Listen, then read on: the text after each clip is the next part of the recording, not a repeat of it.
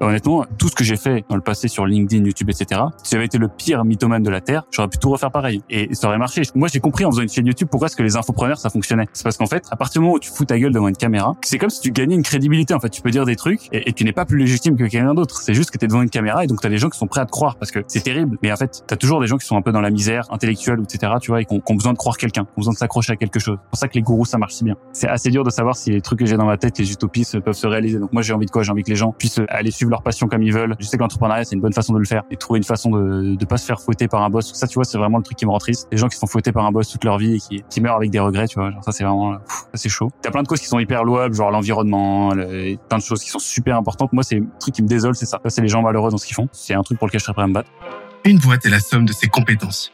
Fais-la progresser et elle s'envole. Laisse-la stagner et elle s'effondre. Si tu écoutes les jeunes branches, tu sais que c'est comme ça qu'on commence chaque épisode depuis le début.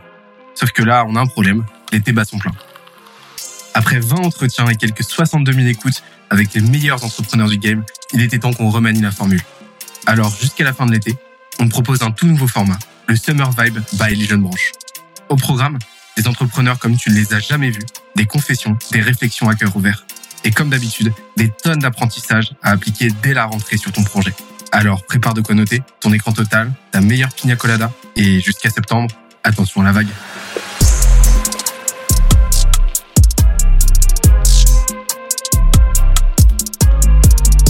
Cette semaine, je reçois Théo Lyon, CEO de Kudak, l'agence française spécialiste de la publicité sur les réseaux sociaux. Après son excellent passage dans la saison 1, il revient pour un summer vibe de folie. Au programme, des questions insolites et des confessions à cœur ouvert, mais surtout, des tonnes de bonnes pratiques en marketing, entrepreneuriat, recrutement et personal branding. D'ailleurs, l'épisode est tellement dense qu'on en a fait un PDF récapitulatif. Pour l'obtenir et accéder à ceux des épisodes précédents, on se donne rendez-vous sur scalezia.co, s c a l e z i -A Dernière chose, si tu aimes nos podcasts, n'oublie pas que les meilleures façons de nous soutenir, c'est de nous mettre 5 étoiles sur la plateforme de ton choix, un petit commentaire, ça fait toujours plaisir, et d'en parler autour de toi. Let's go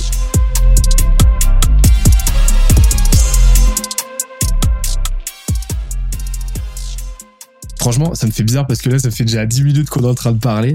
On est en train de se raconter nos vies, etc. On est déjà en train de théoriser et euh, de philosopher sur l'entrepreneuriat et de se raconter nos. On aurait carrément pu lancer l'enregistrement. En plus, là, là, c'est, tu vois, c'est, c'est l'intersaison. Euh, c'est l'été, donc on a, on n'a pas du tout envie de se prendre la tête, etc. On, là, l'idée, c'est discuter de façon tranquillou bilou et, euh, et avec un, avec un concept que je vais te présenter après. parce que à l'inverse de l'invité juste avant toi de la semaine précédente, euh, tu es pas au courant de, de ce concept-là, donc je vais te le présenter en live. Mais euh, avant tout, comment ça va Théo? Bah écoute, ça va et toi Benoît, très content de se revoir. Mais grave, mais c'est juste un truc de fou parce que euh, là, tu vois, comme je t'ai dit, c'est l'intersaison et je réinvite les invités de de la saison 1. L'idée, c'est de faire un petit point d'étape et tout. Et à chaque fois, je me, je suis surpris, je suis surpris à quel point, en l'espace de quelques mois, euh, le, le, le, parcours de chaque invité a été fou. Mais alors, franchement, tu tiens la palme, toi. C'est, juste un, un, truc de mal. Tu peux, tu peux nous faire un petit récap là de ce qui s'est passé ces, euh, ces six derniers mois euh, de ton côté? Ouais, bah déjà, c'est assez marrant parce que moi, je suis aussi allé faire mon petit, ma petite recherche sur ce podcast, voir un petit peu où il était à l'époque où on avait discuté, où il est maintenant, et euh, il me semble assez bien classé dans la catégorie affaires, même très très bien classé, ce qui est assez impressionnant. Donc, euh, congrats aussi là-dessus parce que franchement, je vois qu'est c'est dur de développer un podcast et t'as fait un gros banger là-dessus. Bah, merci beaucoup. Bah, c'est en, grande partie, et c'est en partie grâce à toi aussi, parce que tu avais envoyé grave du lourd avec ton épisode. Je, j'accepte pas le, la, le compliment totalement, parce que j'ai, ça m'étonnerait que ce soit un des facteurs vraiment liés à la croissance, mais bon, je, ça me fait plaisir. Euh, écoute alors, bon, pour nous, où est-ce qu'on s'était arrêté? Je crois qu'on on avait parlé quand? C'était en février ou mars, un truc comme ça? C'était, euh, c'était facile en avril ou un truc comme ça. Hein. Ok, en avril. Bon, écoute, en avril, on devait être euh, en avril. Il me semble qu'on ouais, on parlait en, euh, un moment, on était un peu dans une phase de restructuration financière où on, on arrêtait de faire les. T'employais le mot juste avant, donc on démarre l'enregistrement, mais les glandus, je trouve que ça nous allait bien aussi sur euh, sur cette période-là où en fait on était, on subissait un peu l'attraction de notre boîte et on s'agrossissait, s'agrossissait sans forcément de structure, enfin de cadre financier et de BP en fait. On n'avait pas de BP avant avril. Au moment où je te parlais, on n'avait jamais fait de business plan. Ça, c'est devenu un peu nécessaire à cette époque-là. Euh, et donc depuis là, euh, on, a quand même pas mal diversifié les activités. On avait déjà, en fait, de base, donc historiquement, l'activité de Kodak c'est de l'e-commerce. On fait de la créa, de l'ads et euh, on a rajouté TikTok, du coup, qui, avait, qui était déjà présent au moment où on avait parlé et qui était tout petit, qui depuis maintenant a commencé à faire son petit bout de chemin. Et on a commencé à un petit peu diversifier sur quelque chose qui est pas directement lié à notre cœur de cible, qui sont les e-commerçants, mais qui est un peu dans l'ADN de tout le monde dans la boîte, qui est bah, Linker. Celui sur lequel on a pas mal d'actualité, parce que Linker, du coup, c'est s'occuper de la marque personnelle des CEO. Le truc que toi et moi faisons et qu'on a fait pour grossir nos boîtes, on, on le fait pour d'autres entrepreneurs. Et donc, du coup, là-dessus, on a pas mal progressé, puisque c'est l'activité qu'on a lancée de, ça faisait zéro, enfin, ça faisait deux, je crois, 2000 euh, en janvier, quand on l'a racheté. Et euh, maintenant, on est quasiment à 55, je crois, euh, en juin de 2000, de, fin de MRR, du coup. Donc, donc le truc s'est pas mal passé. On a racheté une seconde boîte sur ce milieu-là qui fait de la partie influence LinkedIn pour attaquer ce marché qui se passe très bien parce qu'on vient de signer les, les quatre premières campagnes d'influence le premier mois. Du coup, là, on bosse avec des grosses boîtes aussi. Donc, c'est, donc, non, tout roule. Écoute, on, on doit, du coup, ça nous fait gratter les, on a à peu près 280 d'MRR, là, pour une quarantaine de personnes. C'est ouf. C'est, c'est, c'est, dingue. Ça, ça se demandait. Là, là, cette décision de commencer à vous diversifier, à commencer à étoffer votre écosystème, à racheter des boîtes, etc., c'est, c'est le fruit euh, de votre business plan ou est-ce que c'était euh, déjà une trajectoire que tu avais euh, dessinée au préalable? Non, parce qu'en fait, on n'avait déjà pas de business plan avant d'avoir racheté Linker, parce que Linker, on l'a racheté en janvier. Le business plan date mars ou avril, un truc comme ça. Donc euh, non, c'était pas une stratégie, c'est venu purement d'une opportunité de bah, d'avoir rencontré Mathieu, le CEO de Linker, qui est genre un mec incroyable, qui était à la base en stage chez Kudak euh, pendant qu'il était à l'IDEC. Et, euh, on s'est rendu compte rapidement que le mec était beaucoup trop fort pour euh, qu'on fasse rien de cette personne, et donc on s'est entendu sur faire un truc avec sa boîte. Donc en fait, le truc est venu très naturellement parce qu'en fait c'était quand même cohérent, tu vois, c'était pas n'importe quoi. On n'allait pas commencer à faire de l'email marketing alors qu'on n'avait pas d'expertise, tu vois. Ça fait deux ans et demi que je partage sur LinkedIn on a été un petit peu réticent au démarrage au fait que ce soit pas des e-commerçants qu'on cible, euh, qui nous du coup nous empêchait d'avoir un peu les synergies avec nos clients existants, tu vois, qu'on aurait pu upseller sur cette presta. Euh, enfin, du coup, on peut toujours faire des upsells de linker vers nos, e-commerçants, mais c'est moins évident. Donc du coup, le truc a, pas mal pris. En fait, on a une stratégie un peu différente sur euh, sur cette activité LinkedIn de l'activité e-commerce, parce que le marché est pas au même euh, au même stade en fait. Sur l'e-commerce, le marché il est très mature, euh, où en fait il y a énormément d'acteurs qui sont positionnés. Je, je te parle d'e-commerce vraiment en partie ads et créa, un peu moins sur la créa, mais beaucoup sur l'ads. Il y a beaucoup d'acteurs. En fait, tu peux pas, euh, t'as pas intérêt à prendre ton marché vite. T'as pas de la montre, elle tourne pas forcément vite. En fait, les acteurs sont installés. T'as pas un marché qui est en train de grossir et qu'il faut prendre. Mais par contre, sur la partie LinkedIn, en fait, on voulait, il y a personne. Il y a vraiment personne. Il y a que des freelances. Euh, et il y a pas de grosse agence. Donc en fait, là, quasiment, tu vois, avec 55 000 démarreurs, on est le leader français, tu vois, de, la marque personnelle. Ce qui est, un peu, euh, c'est ridicule parce que c'est pas très gros comme boîte à 55 000 démarreurs. Mais, mais donc du coup, on a voulu en fait asseoir le truc le plus vite possible et se dire qu'il y a une fenêtre qui est ouverte. Faut rentrer dedans tant qu'elle est ouverte. Tu prends la, la place et ensuite tu verras pour pour tout le reste. Ok.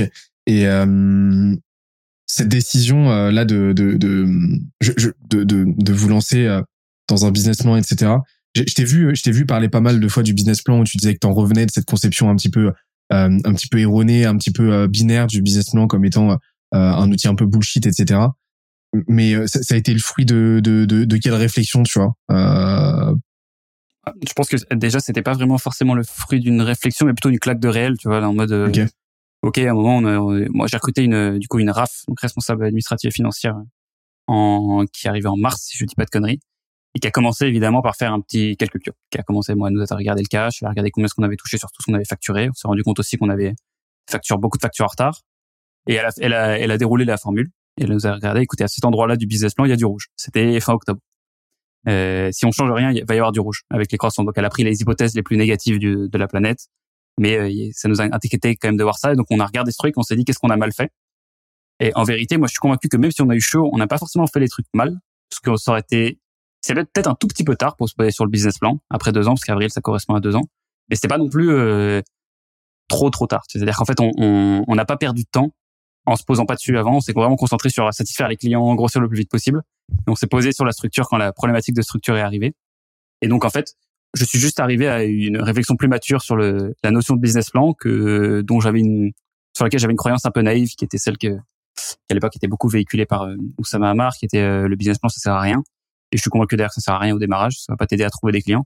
Par contre ça t'aide quand même à te projeter et à pas faire faillite une fois que tu as un product market fit. Et en fait ce qu'on a mal identifié c'est une problématique pour très peu de boîtes c'est qu'en fait on était post product market fit. Post product market fit tu as besoin d'un business plan. Tu n'es plus euh, un, un start qui cherche dans le noir. Et donc là, en fait, on a, on a commencé à calculer et ça nous a permis aussi de, de clarifier nos objectifs de croissance parce qu'il y a quand même une vidéo YouTube où j'annonce dans le plus grand des calmes, euh, en janvier, je crois, en février, qu'on va faire 10 millions à la fin de l'année. Euh, donc 10 millions annuels, qui équivaudrait à 800 000 euros d'MRR. Euh, sans me rendre compte euh, en aucun cas que le besoin en existe. Il y a un décalage entre euh, le moment où tu factures quelqu'un le moment où il te paye, au moment où t'embauches quelqu'un, au moment où il est rentable. Et donc en fait, je découvre juste par la réalité. Moi, j'ai toujours de toute façon appris tout comme ça dans le dans l'aventure Kodak, mon aventure entrepreneuriale où je me pose des problèmes quand les problèmes, enfin, je pose des questions quand les problèmes arrivent. Et c'est comme ça que ça arrive. C'est pas vraiment euh, le fruit d'une réflexion pour répondre à ta question. J'ai plein de questions qui me viennent, mais euh, mais la première pour contextualiser, c'est que je te disais en off, euh, tu, tu, parlais du, du pré-post product market fit. Et en fait, moi j'ai tendance à identifier vraiment trois trois phases en fait dans la croissance d'une boîte. Ta première phase de de traction en fait, en gros, c'est quand tu recherches ton product market fit, mais quand tu essaies d'en faire quelque chose. Donc c'est euh, en gros, tu cherches à donner l'impulsion la plus forte possible à ta boîte avec l'exécution à balle, euh, avec des, des compétences, une montée en compétences, avec des ressources. Donc c'est là que tu vas lever des fonds et tout. Tu as la phase de momentum où en gros, tu essaies de faire perdurer cette traction, cette trajectoire le plus longtemps possible pour la faire scaler le plus agressivement possible et tout. Donc c'est là que tu vas bourriner en marketing, te créer une marque, vendre à balle, bosser sur tes produits. Mais en fait, au bout d'un moment, tu cette phase-là que chez Skeezy, on appelle la viabilité, euh, qui, euh, qui te rattrape. Et c'est souvent là que tu vas te poser des questions de euh, ouais de rentabilité, de, de, de, questions des questions plus financières, des questions un petit peu plus cartésiennes et chiantes. Et, et le business plan en fait c'est un bon outil pour réconcilier tout ça et pour te permettre de structurer en fait cette cette cette traction, ce momentum ensuite et t'éviter de te cracher quoi.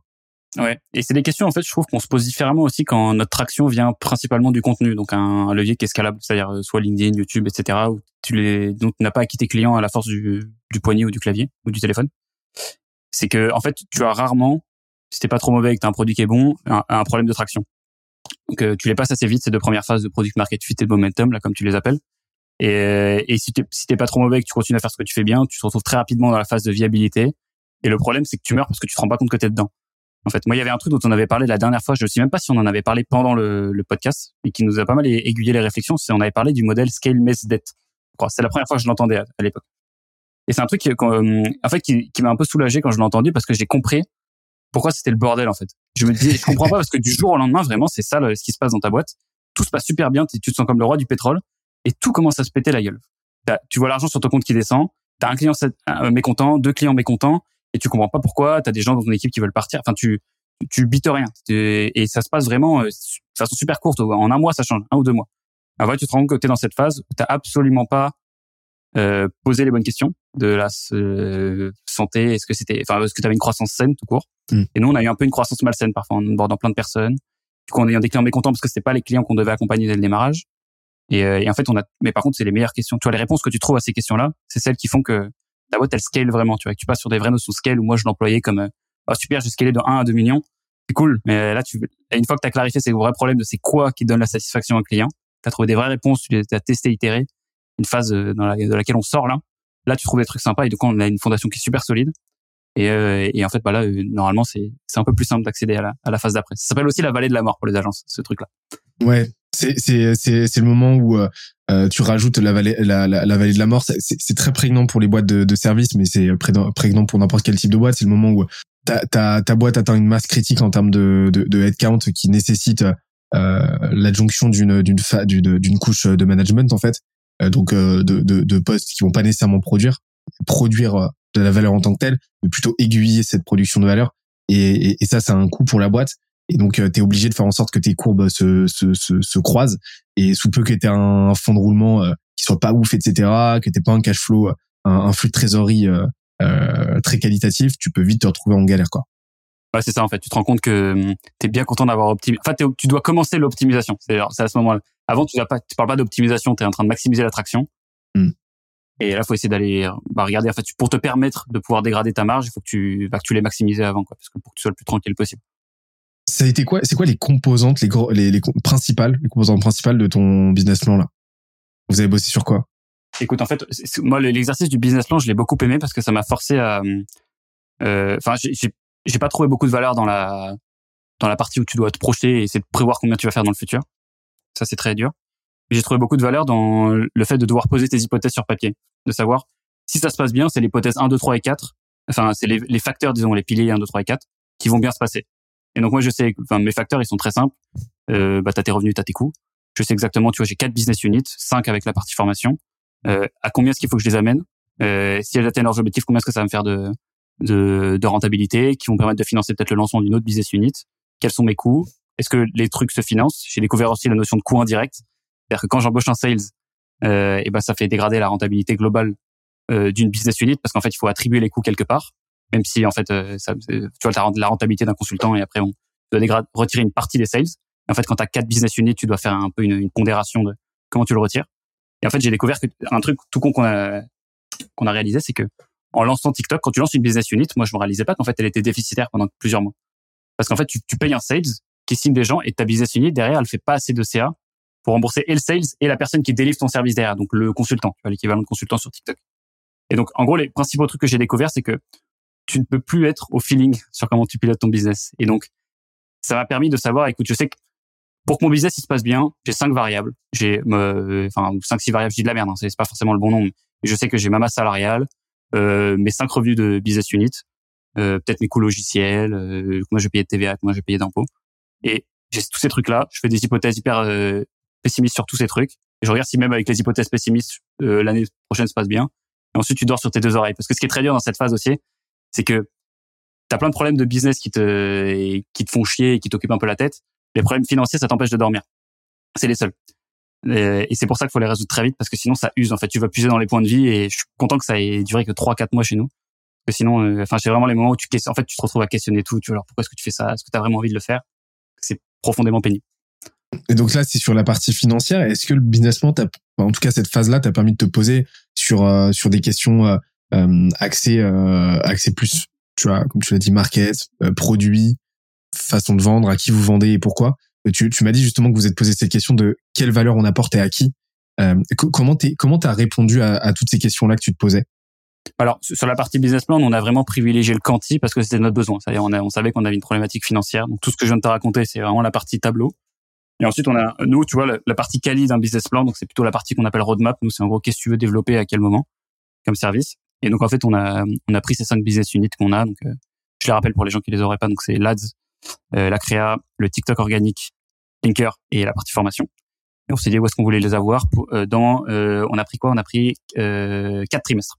Donc en gros là, t'as le as Q2, Q3 2022 et Q1, Q2 2023. On, on, on, évite de se projeter plus loin que ça parce que déjà on a du mal à, à, sur trois mois mettre des OKR qui sont toujours pertinents après trois mois quand, quand on se repose dessus. Donc on, on a décidé de pas aller plus loin que ça.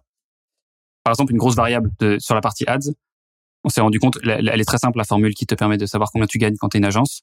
C'est euh, ton nombre de clients fois ton panier moyen fois ton le temps où il reste chez toi.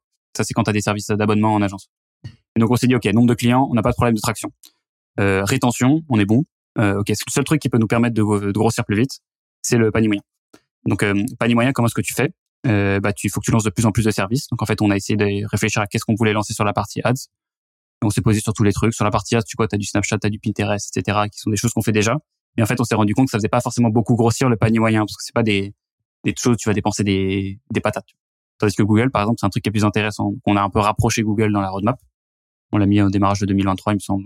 je, je, je, connais même plus exactement les trucs, parce que c'est pas, c'est pas le truc que j'ai en tête euh, toute la journée.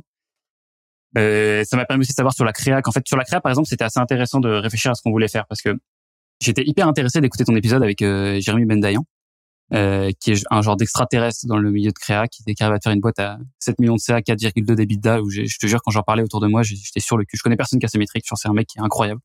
C'est hallucinant. j'ai jamais eu l'occasion de, de, discuter. Et putain, c'est vraiment un mec qui est sur ma, ma to meet liste. Et donc en fait, il est, il est génial. Il est vraiment génial, euh, adorable et, euh, et en plus ouais, extrêmement talentueux. Quoi.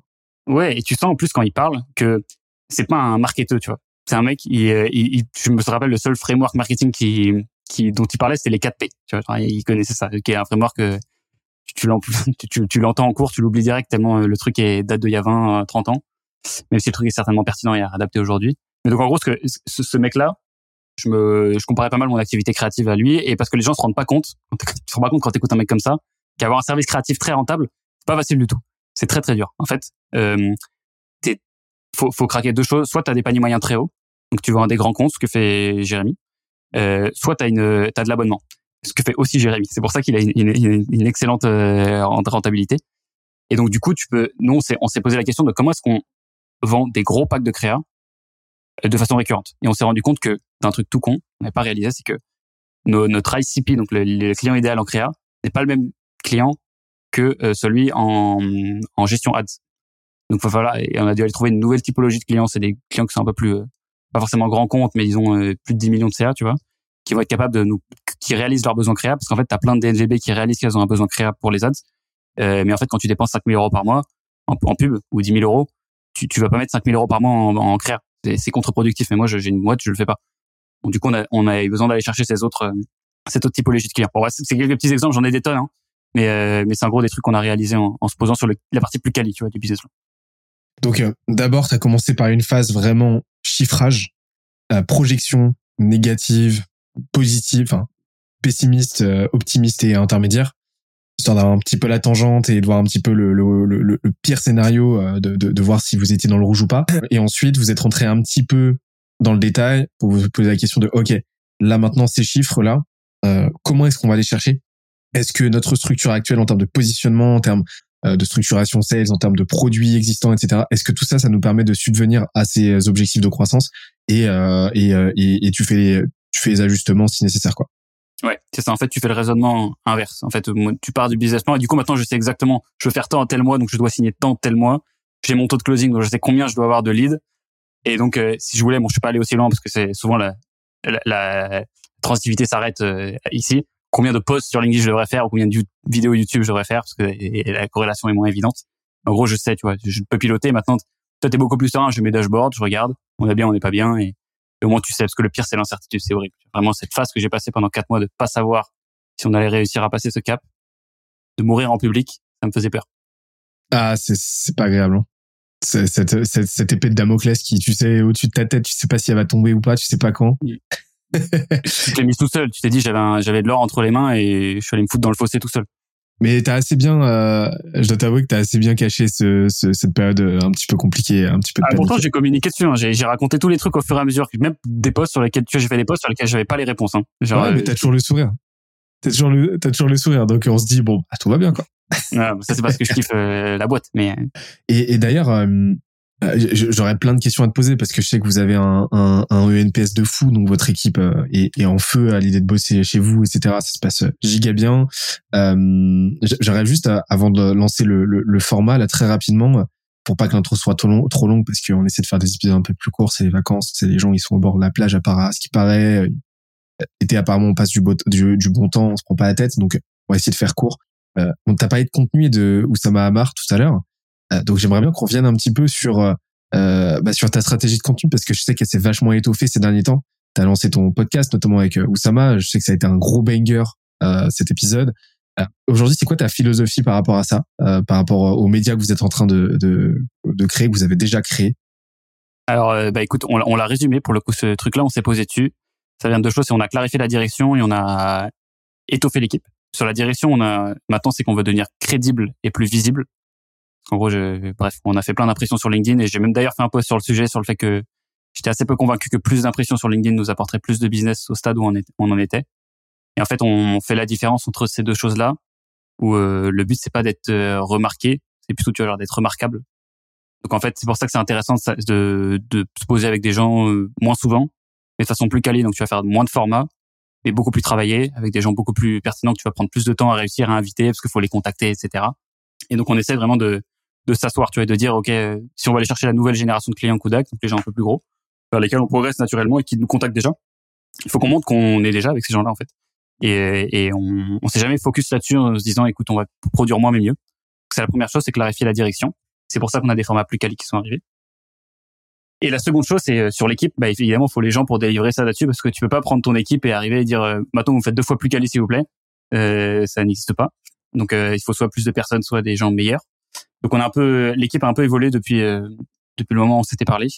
Et maintenant en fait, euh, y j'ai fait du coup j'ai une équipe de trois personnes voire quatre avec un alternant qui s'occupe de mon contenu, qui est constitué du coup bah, de je suis allé chercher un mon head of content qui s'appelle Étienne.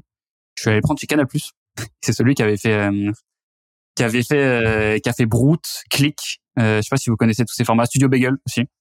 Il a bossé sur Brute. Oui, oui, non, mais il est dans les dans des sketchs de Brute, etc. Il en a même écrit quelques-uns. Ah, la classe, ah, la classe. Et donc, euh, on a fait un pari, on allait prendre ce mec et ça se passe super bien. J'ai aussi un monteur de ouf, euh, enfin, j'ai deux monteurs de ouf d'ailleurs, parce que juste on les a recrutés l'un après l'autre. Mais j'ai Clémentine d'abord et, et Anthony qui font un taf de ouf et qui font. Et en fait, ce qui est cool, c'est que les gens le constatent, tu vois, sur YouTube. Je parle vraiment de YouTube là-dessus. C'est que la qualité a progressé et c'est vraiment ce qu'on voulait faire. Et du coup, on pense que la suite de la croissance va venir de là. Et j'ai mon dernier alternant sur sur TikTok qui m'a fait péter alors que mon compte était mort. Je pense qu'au moment où on parlait d'ailleurs, mon compte était un petit peu mort. Euh, J'avais 60 000 ou 70 000 abonnés et ça ne grossissait plus. Et on a réussi à trouver la line B2B, euh, mais à la fois virale pour que ça rapporte des leads et, et ça se porte très bien aujourd'hui. Mais c'est quoi la line? C'est du contenu beaucoup plus. C'est-à-dire que j'ai arrêté de tourner à l'iPhone. J'ai fait un peu l'inverse de ce que je recommande aux marques. C'est-à-dire j'ai j'ai pris, j'ai fait un gros tournage plein de lumière, etc. Du contenu très quali, écrit. Contrairement à tous les toutes les autres plateformes où j'écris un peu moins, bon à part sur YouTube. Et, euh, et donc là, j'ai été millimétré sur les accroches, etc. J'ai pris des sujets qui ont le potentiel d'être viral, d'être viraux, pardon, euh, mais pas le potentiel de sortir de, de ma cible. C'est-à-dire que je suis très content de buzzer avec Oussama Hamar, mais je vais pas te faire euh, cinq questions à ne pas rater en, entre, en entretien, tu vois. Des trucs que je faisais avant. Et donc euh, j'ai testé plein de sujets. Maintenant j'ai mes lines qui sont bien, j'ai mon tofu qui est, enfin mon, mon funnel pardon qui est bien clean. Euh, et puis bon, c'est assez compliqué de te résumer ma stratégie TikTok en, en quelques secondes, mais je vous conseille d'aller voir, aller voir mon compte si vous voulez voir. Et vous cadrer les vidéos, il y a 5-6 catégories. Comme ça que je fais, quoi. Et là, là, vous êtes euh, combien sur la team content pour euh, combien environ, tu vois, à la louche euh, de, de, pièces de contenu publiées par mois? On se rendre compte un peu. Du coup, tu as quatre personnes. alors sur le compte total, j'ai à peu près 10 vidéos par mois qui sortent sur YouTube. J'ai une vidéo par jour sur TikTok, sauf le week-end. quatre épisodes de podcast par mois. un Reels par jour. Euh, je, honnêtement, je, fais le calcul en direct parce que je connais pas le nom, mais tu dois avoir une centaine de pièces de contenu, quoi. Et en fait, ce nombre-là, limite, je m'en branle. Tu vois, en fait, c'est plutôt genre, euh, moi, je regarde à la fin, c'est on a nos, je regarde mes spectateurs uniques sur YouTube, même pas les vues. En bref, je, je regarde le, le business qui est généré derrière.